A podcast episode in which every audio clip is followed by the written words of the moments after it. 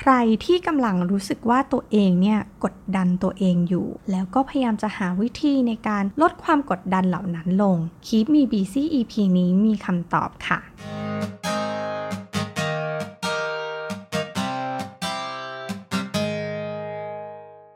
สวัสดีค่ะ ขอต้อนรับคุณผู้ฟังทุกท่านนะคะ เข้าสู่คลิปมี BC Podcast เพราะชีวิตคือการทดลองใน EP ที่ 81 นะคะ ใน EP นี้จะมาชวนคุณผู้ฟังมาคุยกันถึงเรื่องวิธีการลดความกดดันของตัวเองลงค่ะ อันนี้ก็ต้องบอกว่าจริง ๆ แล้วเนี่ยได้แรงบันดาลใจใน EP นี้นะคะ จากคุณผู้ฟังที่เข้ามา direct message คุยกันในคลิปมี BC Podcast fan page นะคะ ว่าแบบนูรู้สึกมีความกดดัน แล้วก็กดดันตัวเองมาก ๆ เลยค่ะ จะทำยังไงได้บ้างนะคะ ก็รู้สึกว่าเนี่ยถ้าน้องมีปัญหาใครนะคะ หรือว่าคุณผู้ฟังหลาย ๆ คนของคิมีบีซี่ก็น่าจะมีปัญหาคล้าย ๆ กันนะคะ ก็เลยลองไปหาวิธีนะคะ มาลองดูซิว่าคนอื่นอะเขาจัดการความกดดันตัวเองยังไงบ้างนะคะ รวมถึงเทคนิคที่ตัวเอ็มเองเนี่ยก็ใช้เป็นเทคนิคส่วนตัวได้ด้วยเหมือนกันนะคะ ก่อนอื่นเลยเนี่ยก่อนที่เราจะแบบไปหาวิธีว่า เฮ้ยจะลดความกดดันตัวเองลงได้ยังไงนะอะไรอย่างเงี้ยก่อนอื่นอยากให้ทุกคนนะคะ มาชวนคิดแล้วก็มาหาสาเหตุให้ได้ก่อนว่า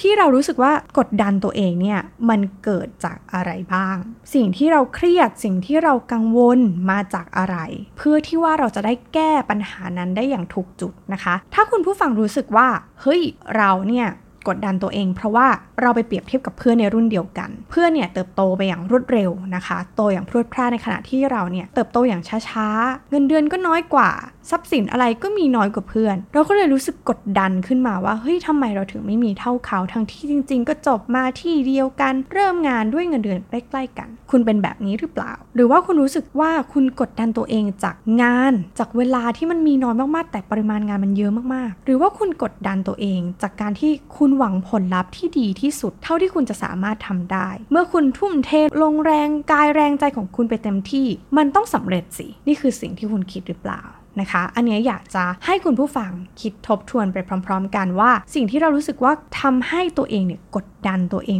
มากๆเนี่ยมันเกิดขึ้นจากอะไร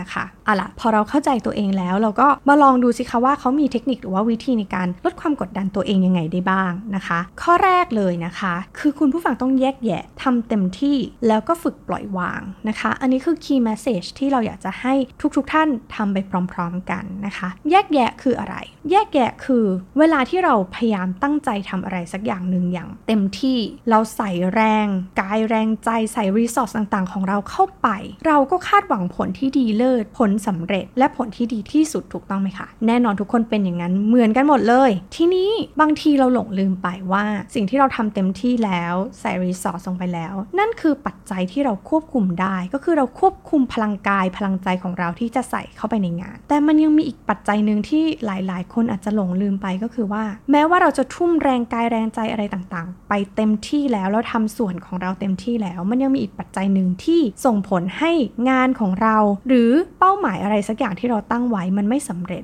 มันเกิดขึ้นจากปัจจัยภายนอกที่ตัวเรานั้นควบคุมไม่ได้ นะคะ เช่นเราทำ project นี้อย่างดีใส่ resource ไปเต็มที่ แต่ปัจจัยภายนอกดันเป็นอ้าวไม่มีคนมาลงทุนใน project ของเราเลย มันก็เลยทำให้เฮ้ยมันไม่สำเร็จไม่ได้หมายความว่าเราไม่ได้พยายามเต็มที่แล้ว ไม่ได้หมายความว่าเราไม่ได้แบบทำทุกสิ่งทุกอย่างเท่าที่เราทำได้แล้ว แต่มันมีปัจจัยอื่น ๆ ที่มาทำให้มันไม่สำเร็จนั่นเองนะคะ เวลาที่เอ็มเครียดมากๆ หรือกดดันตัวเองมากๆเนี่ยเอ็มก็เป็นเหมือนกับทุกคนก็คือเฮ้ยทำไมมันไม่สำเร็จในเมื่อแบบโหเราใส่แรงเนี่ยมีร้อยให้พันมีพันให้หมื่นพอมาคิดแบบนี้นะคะ พอมาแยกว่าโอเคนี่คือปัจจัยที่เราสามารถควบคุมได้ เราสามารถทำได้ด้วยตัวของเราเอง แต่มันก็มีปัจจัยอื่น ๆ ที่มาส่งผลเหมือนกันนะคะ เป็นปัจจัยภายนอกหรือปัจจัยที่เราควบคุมมันไม่ได้ อันนี้เราต้องทำความเข้าใจนะคะ ถ้าเราเชื่อมั่นว่าเฮ้ยเราทำเต็มที่แล้ว เราพยายามหาวิธีหลาย ๆ วิธีมาแก้ไขกับปัญหานี้แล้ว หรือพยายามทำให้โปรเจกต์นี้มันสาเร็จแล้ว ปล่อยวางค่ะ เพราะว่าคุณได้ทำในส่วนของคุณเต็มที่แล้ว นะคะ ส่วนอะไรที่มันเป็นปัจจัยที่เราควบคุมไม่ได้ ก็ต้องปล่อยวาง เพราะว่ามันเป็นสิ่งที่เราทำอะไรกับมันไม่ได้แล้ว พอคิดแยกแยะแบบนี้เนี่ย มันก็จะรู้สึกว่า เออ จริง ฉันทำส่วนของฉันเต็มที่ละ ฉันจะไม่กดดันตัวเองละ เพราะว่าเราถือว่าเราพยายามอย่างสุดกำลัง และก็ความสามารถของเราแล้วนะคะ ก็วิธีนี้ก็เป็นเทคนิคที่รู้สึกว่าเออทำให้ใจเราสบายขึ้น งานเราก็ยังคาดหวังผลยังหวังผลสำเร็จอยู่ อย่างเสมอนะคะ เอ็มว่าทุกคนเนี่ยเป็นเหมือนกัน แต่ว่า มันต้องถึงจุดหนึ่งที่เราต้องทำความเข้าใจนะคะ แล้วก็เอามันไปปรับปรุง คือถ้าแบบเฮ้ยเต็มที่ของเราแล้ว แต่มันอาจจะยังไม่เต็มที่สำหรับคนอื่น หรือว่า investor ของเรานะคะ ที่เป็นผู้ลงทุนในโปรเจกต์ของเราเขายังไม่เห็นว่าเฮ้ยมันมันไม่น่าจะไปได้ เราก็ต้องเอาไปปรับปรุงต่อ แสดงว่าเราอาจจะยังไม่เต็มที่กับมัน มันยังพัฒนาได้อยู่นะคะ แล้วถ้าเราพัฒนาไปได้ถึงจุดหนึ่งเขาอาจจะเห็นว่าอะมันมีความเป็นไปได้แล้วเขาอาจจะหันมาสนใจ ลงทุนในโปรเจกต์ของเราก็ได้ หรือว่าให้ resource เพิ่มเติมเฮ้ยเราเห็นว่าทีมนี้มันน่าจะไปได้อะให้คนให้เงินให้เวลา หรือแม้กระทั่งให้ระบบมาเพื่อพัฒนา อันนี้ก็ยกตัวอย่างนะคะ ก็เลยคิดว่าถ้าใช้ keyword หรือว่า key message ที่บอกไปก็คือแยกแยะทำเต็มที่แล้วก็ฝึกปล่อยวางแล้วเนี่ย ถ้าเราวนลูปไปเรื่อยๆเนี่ยนะคะ มันก็จะทำให้เราลดความกดดันของตัวเองลง แล้วก็พอเราแยกปัญหา หรือแยกความกดดันของเราออกมาเป็นส่วนๆ มันก็จะทำให้เราเนี่ยสามารถที่จะแก้ปัญหานั้นๆ ได้ โดยที่ไม่รู้สึกว่าปัญหานั้นมันใหญ่เกินไปหรือว่าเกินกว่าที่เราจะสามารถที่จะรับมือกับมันได้นั่นเองนะคะ และต่อไปนะคะ ถ้าคำตอบของคุณตอนที่คุณคุยกับตัวเองแล้วพยยายามทำความเข้าใจกับตัวเองแล้วว่าเฮ้ยที่เรากดดัน รู้สึกกดดันตัวเอง เพราะว่าเรารู้สึกว่าเฮ้ยเวลา มันน้อยเกินไปหรือว่าปริมาณงานมันมากจนเกินไป ให้กลับมาถามตัวเองว่าเราอะเป็น people pleaser ก็คือ เราพยายามเอาใจคนอื่นด้วยการเช่นเขาให้งานคุณมา คุณก็ say yes ไว้ก่อน เพราะว่าการที่คุณ say no คุณจะรู้สึกว่าเฮ้ยเราเป็นคนไม่ดีขึ้นมาทันที ซึ่งจริง ๆ แล้วอะในสังคมไทยของเรานะคะ การที่เราแบบ say yes มา 99 ครั้ง แต่คุณแบบพลั้งเผลอ ปฏิเสธไปหนึ่งครั้ง คุณจะกลายเป็นคนเลวขึ้นมาทันที ซึ่งความเป็นจริง เรารู้สึกว่าเฮ้ยมันไม่แฟร์ฉันช่วยเธอมาทุกครั้ง แต่ว่าครั้งนี้ฉันต้องปฏิเสธ มันก็จะมีคนจำพวกหนึ่งที่ไม่เข้าใจ แล้วก็แบบเฮ้ยทำไมไม่มีน้ำใจเลย อันนี้ก็มีนะคะ อันนี้เราต้องทำความเข้าใจว่านี่คือ worst case ที่คุณจะต้องเจอเมื่อคุณฝึกที่จะต้องปฏิเสธ เราไม่สามารถตอบรับหรือว่าตามใจทุกคำขอที่ผ่านเข้ามาได้ บางอย่างเป็นคำขอที่แบบขอไปอย่างนั้นเผื่อได้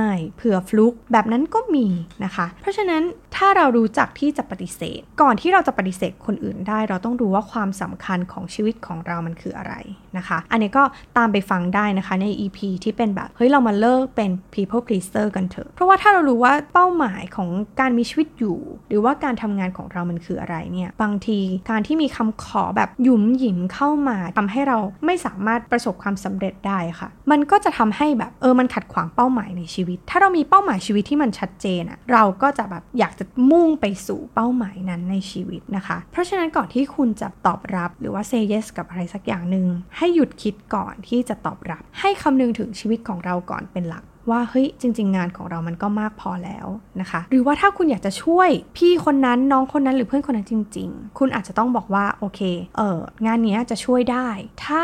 เสร็จงานชิ้นนี้แล้วนะคะ แล้วก็บอกระยะเวลาไปว่าเออช่วยได้นะ แต่ว่าอาจจะต้องเป็นสัปดาห์หน้าไม่แน่ใจว่าทันไหมนะคะ อันนี้ก็อาจจะเป็นวิธีการปฏิเสธที่ค่อนข้างจะนุ่มนวลคือฉันไม่ได้บอกฉันไม่ช่วย แต่ว่าฉันก็มีงานก้อนหนึ่งที่ฉันต้องรีบทำก่อน ถ้าเพื่อนคนนั้นพี่คนนั้นหรือน้องคนนั้นเขาแบบมีเหตุมีผลมากเพียงพอ เขาก็จะเข้าใจคุณว่าเออ คุณก็มีหน้าที่ความรับผิดชอบในชีวิตเหมือนกัน แล้วก็ถ้ามันยังอยู่ในวิสัยที่แบบเออน่าจะได้นะนะคะ ก็ช่วยไปแต่ว่า แน่นอนงานคุณต้องไม่เสียนะคะ เพราะฉะนั้นใด ๆก็คือต้องฝึกปฏิเสธ ต้องรู้ว่างานหลักหรือเป้าหมายของคุณคืออะไร แล้วเราต้องทำอะไรก่อน การที่เราทำแบบนี้ค่ะ มันทำให้เกิดการจัดลำดับความสำคัญในชีวิตของเรา แล้วก็อะไรที่มันไม่สำคัญ หรืออะไรที่แบบเรารู้สึกว่าเฮ้ยก็มีคนอื่นที่สามารถช่วยในเรื่องนี้ได้ ก็ปฏิเสธบ้างก็ได้เหมือนกันนะคะ แต่แน่นอนเราก็ต้องจิตแข็งไว้ว่าแบบมันจะต้องมีคำพูดอะไรบางอย่าง เช่นแบบไม่มีน้ำใจเลยเออไม่เคยช่วยเลย ซึ่งมันต้องมีคำแบบนี้อยู่แล้วนะคะ เพราะเราอยู่ในสังคมที่แบบเราไม่ได้โลกสวยเนาะมันก็ต้องมีคนแบบนี้อยู่ เราก็จะได้คัดกรองคนเหล่านี้ออกไปจากชีวิตเราว่าโอ้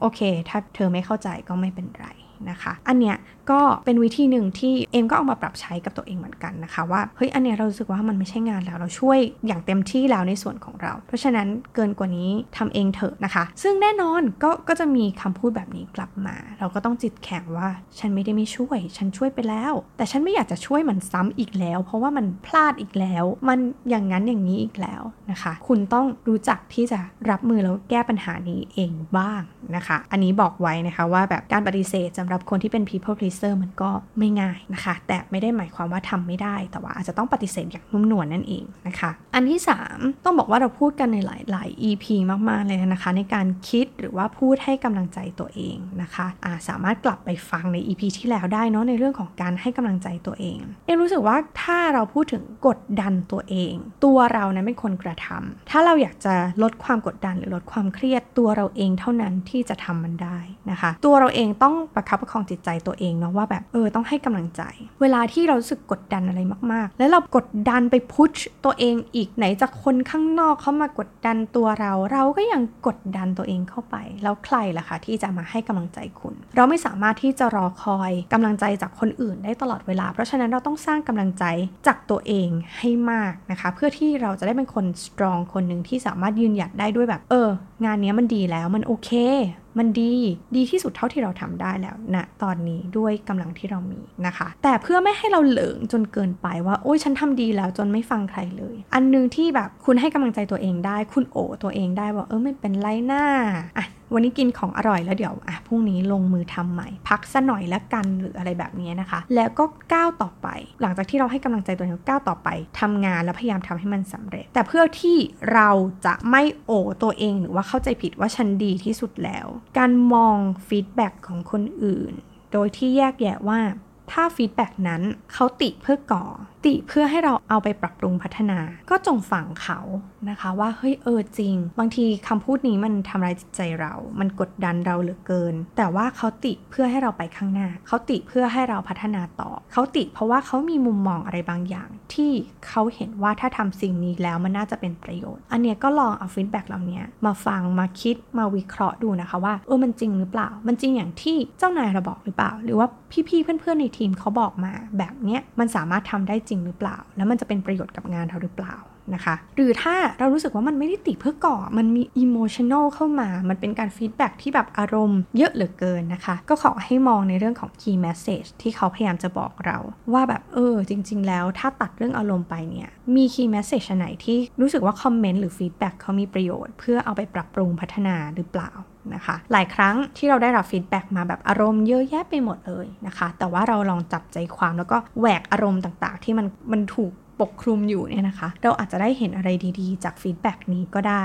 นะคะ ตัวเราเองถ้าเราจะให้กำลังใจตัวเอง ทุกครั้งที่เรารู้สึกว่าเฮ้ยเรากดดันตัวเอง หรือว่ามันเกิดความผิดพลาดอะไรขึ้นมา เราจะรู้สึกว่า เฮ้ย คนเรามันผิดพลาดได้ คนที่ไม่เคยผิดพลาดเลยคือคนที่ไม่ลงมือทำอะไรเลย คือคนที่ไม่ก้าวไปข้างหน้าเลย อยู่กับที่ อยู่ใน comfort zone ของตัวเอง แน่นอนฉันทำมันประจำฉันแบบเชี่ยวชาญแล้ว ฉันแบบโอกาสที่จะพลาดมันก็คงจะน้อย แต่ว่าคนที่ทำอะไรใหม่ ๆ ต้องทำโปรเจกต์ใหม่ ต้องทำงานใหม่ ๆ ต้องพบกับคนใหม่ ๆ มันมีโอกาสที่มันจะผิดพลาดได้ เพราะว่ามันมีความเปลี่ยนแปลงเต็มไปหมดเลยที่เราไม่คุ้นเคยนะคะ เราผิดพลาดได้ แต่เราไม่ควรจะผิดพลาดในเรื่องเดิมๆ ถ้าเราผิดพลาดในเรื่องเดิมๆ แสดงว่าเรามีปัญหาอะไรบางอย่างแล้วนะคะ อันนี้ก็เป็นการให้กำลังใจตัวเองของเอมนะคะ ว่าแบบเอานะมันพลาดได้ เออ มันแบบมันไม่ดีได้ มันไม่สำเร็จได้ แต่ว่ามันต้องไม่ซ้ำเดิม มันต้องก้าวต่อไปต่อนะคะ ถ้ามันสุดๆแล้วจริง ๆ รู้สึกเฮ้ยกดดันตัวเองสุดๆแล้วจ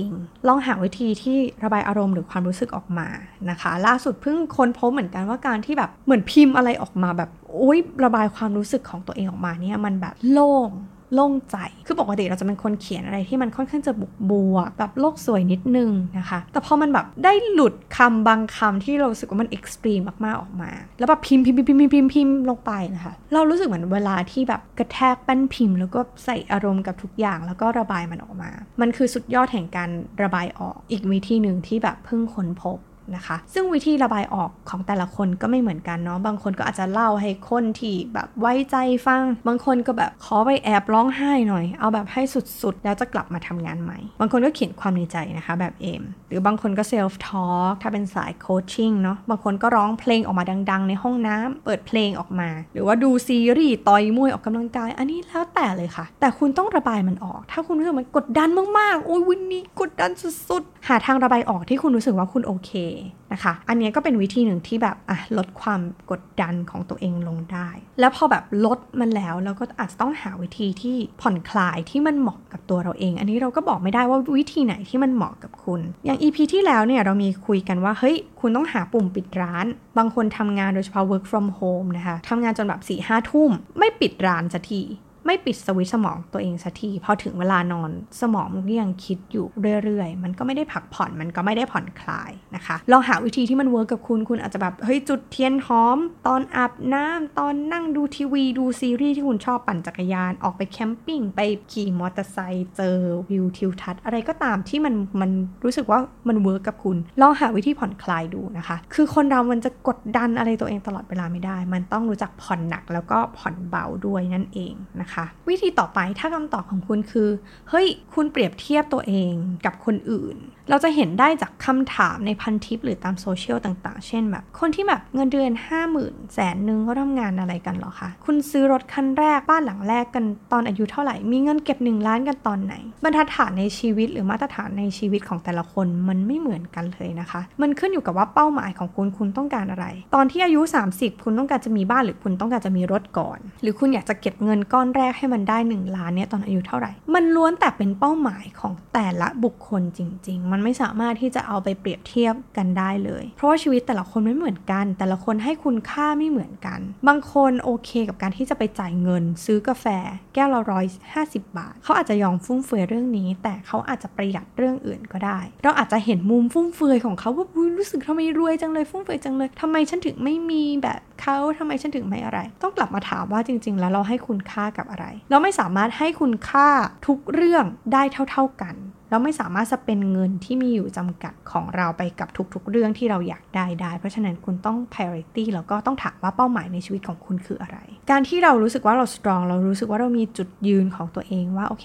30 ฉันอยากจะมีบ้านหลังแรก มันอาจจะค้านกับเพื่อนข้างๆ ของคุณที่แบบไม่ ฉันรู้สึกว่าฉันมีบ้านอยู่แล้ว ฉันอยากจะมีรถ อยากจะมีรถไปอวด คนนู้นคนนี้หรือฉันมีความจำเป็นที่ต้องใช้รถ เพราะว่า เดินทางด้วยรถสาธารณะมันไม่สะดวก พอเราเห็นแบบนี้ค่ะ บางทีเราก็ต้องกลับมาที่จุดยืนของตัวเองว่าจุดยืนของเราคืออะไร เป้าหมายในชีวิตของเราคืออะไร เพื่อที่เราจะได้ไม่แบบอยากไปซะหมด ความอยากของคนเรามันแบบ infinity มากๆเลยนะคะ มันแบบเห็นคนนั้นมีตอนแรกไม่ได้อยากได้ แต่เห็นคนนั้นมีมันก็มันก็จะอยากเหมือนกัน อะไรแบบนี้ เพราะฉะนั้นเราต้องมีจุดยืนของตัวเอง นะคะ แล้วก็บางทีการลดการดูโซเชียลลง มันก็ทำให้ชีวิตของเรามันมีความสุขเหมือนกันนะ เพราะว่าเราไม่ต้องไปเปรียบเทียบไงว่าแบบเฮ้ยตายแล้วเขาอายุเท่าเราเลย ชุดว่ายน้ำเขาก็แบรนด์เนมเราก็ไม่รู้หรอกว่าเขาซื้อหรือเขาเช่านะคะ เราก็ไม่รู้จริง ๆ หรือว่า เขาอาจจะแบบยอมอดข้าวอดน้ำเพื่อไปซื้อกระเป๋าใบนั้นก็ได้ อันนี้เราก็ไม่รู้ว่าจริง ๆ แล้วมันเป็นยังไงกันนะคะ เพราะฉะนั้นอย่าเอาชีวิตตัวเองไปเปรียบเทียบกับคนอื่นเลย เพราะว่ามาตรฐานชีวิตหรือเป้าหมายชีวิตของแต่ละคนมันไม่เหมือนกัน นะคะ ข้อสุดท้ายนะคะเป็นข้อที่รู้สึกว่าเอามาทำแล้ว workมาก ๆ เอมเพิ่งเริ่มอ่านหนังสือที่ชื่อว่า Designing Your Work Life นะคะของ Professor Bill Burnett แล้วก็รู้สึกว่าพอเพิ่งเริ่มอ่านบทแรกก็เจออันนี้พอดีนะคะ นั่นก็คือว่าบันทึกความสุขในการทำงาน ซึ่งอันเนี้ยใครไม่เห็นแต่เราเห็นนะคะ ถ้าเราลองลงมือทำคือหลายครั้งที่เรารู้สึกว่าเฮ้ยงานเรามันไม่สำเร็จเลยอะเพราะว่าเราไม่เห็นเลยว่าความสำเร็จเล็กๆ น้อยๆ ของเราอะมันเกิดขึ้นระหว่างทาง เรามองว่าเฮ้ยเป้าหมายที่มันจะสำเร็จแปลว่าสำเร็จอะมันคือต้องเป็นเป้าหมายใหญ่ๆ ยอดขายพันล้าน ลูกค้าหมื่นคนหรืออะไรแบบนี้นะคะ ซึ่งจริง ๆ ระหว่างทางเราสามารถ enjoy ความรู้สึกสำเร็จนั้น สมมุติเราตั้งเป้าว่าลูกค้าฉันต้องขายให้ได้หมื่นรายในปีนี้เนี่ย เราอาจจะแบบรู้สึกมีความสุขกับคนแรกที่เราได้ แล้วก็คนที่ 10 คนที่ร้อย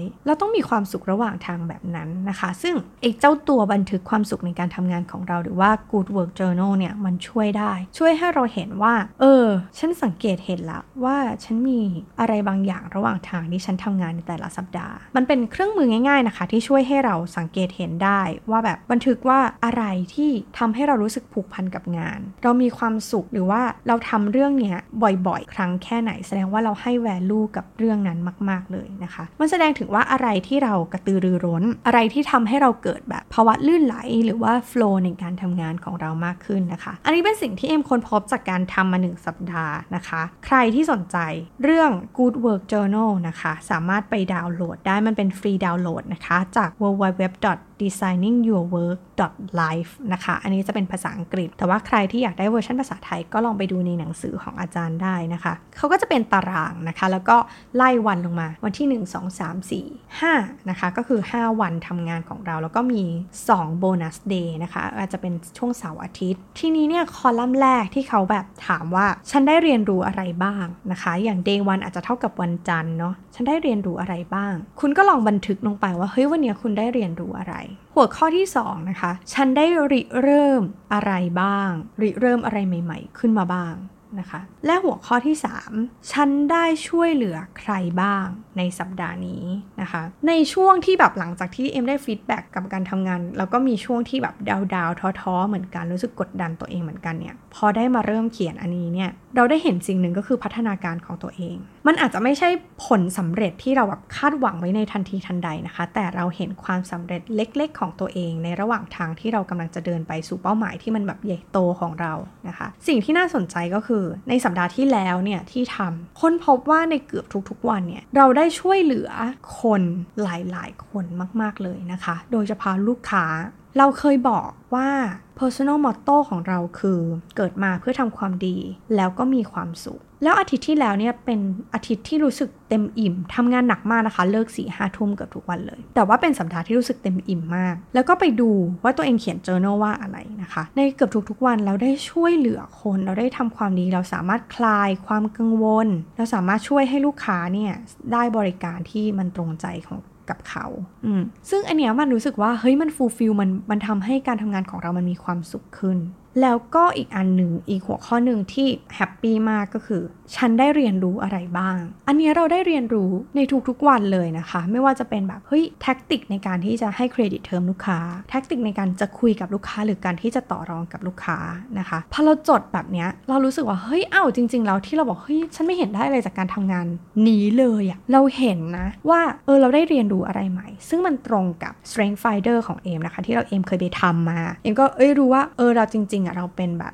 คนที่ชอบเรียนรู้ ถ้าเราได้เรียนรู้อะไรใหม่มันจะทำให้เรามีความสุข มันจะแบบเสริม strength ของเราหรือว่าจุดแข็งของเรานั่นเอง แล้วก็พอมาถึงในเรื่องของเฮ้ยฉันได้ริเริ่มอะไรใหม่ ๆ บ้าง เฮ้ยมันก็มี2อสาอย่างเหมือนกันนะที่เราได้ริเริ่มอะไรใหม่ ๆ แล้วก็เรารู้สึกว่ามันมีประโยชน์กับการทำงานนะคะ แล้วก็พอทำอะเราเชื่อว่าถ้าเราทำไปทุกๆ สัปดาห์มาเหมือนรีวิวชีวิตตัวเองว่า 3 สิ่งเนี้ยเราทำอะไรบ้าง เราได้เรียนรู้อะไรบ้าง เราได้ริเริ่มอะไรบ้าง เราได้ช่วยเหลือใครบ้างเนี่ยมันน่าจะทำให้เราแบบเห็นความสำเร็จของตัวเองในทุกสัปดาห์ แล้วสามารถที่จะเห็นพัฒนาการของตัวเองได้ว่า เออ มันมีพัฒนาการจริงๆนะ ในระหว่างทางที่เรากำลังเดินไปสู่เป้าหมายที่มันยิ่งใหญ่ แล้วมันก็ลดความกดดันตัวเองลงกับคำที่บอกว่า ฉันไม่เห็นสำเร็จอะไรเลย ฉันไม่เห็นที่เริ่มอะไรเลย มันงานมันน่าเบื่อมาก งานน่าเบื่อเพราะคุณไม่ได้ริเริ่มอะไรใหม่ ๆ ให้กับงานของคุณหรือเปล่า หรือว่างานนั้นน่ะ คุณยังไม่ได้ช่วยเหลือใคร หรือว่า คุณยังไม่ได้เรียนรู้อะไรใหม่ ๆ หรือเปล่านะคะ อันนี้มันก็ช่วยให้เราได้เห็นตัวเองเหมือนแบบ เหมือนมาบันทึกความสุขในการทำงาน แล้วเราก็อาจจะได้เห็นหรือว่าตกผลึก คนที่ยังไม่เคยรู้ว่า เฮ้ย จุดแข็งของฉันคืออะไร personal motto ของฉันคืออะไร อาจจะได้ค้นพบจากการทำ good work journal ก็ได้นะคะ อันนี้ก็ลองไปดาวน์โหลดมาดูเนาะ เอ็มก็ทำมาแค่สัปดาห์เดียวแต่รู้สึกว่าว้าวเหมือนกันนะคะ หลังจากที่ทำมา ก็ หวังว่า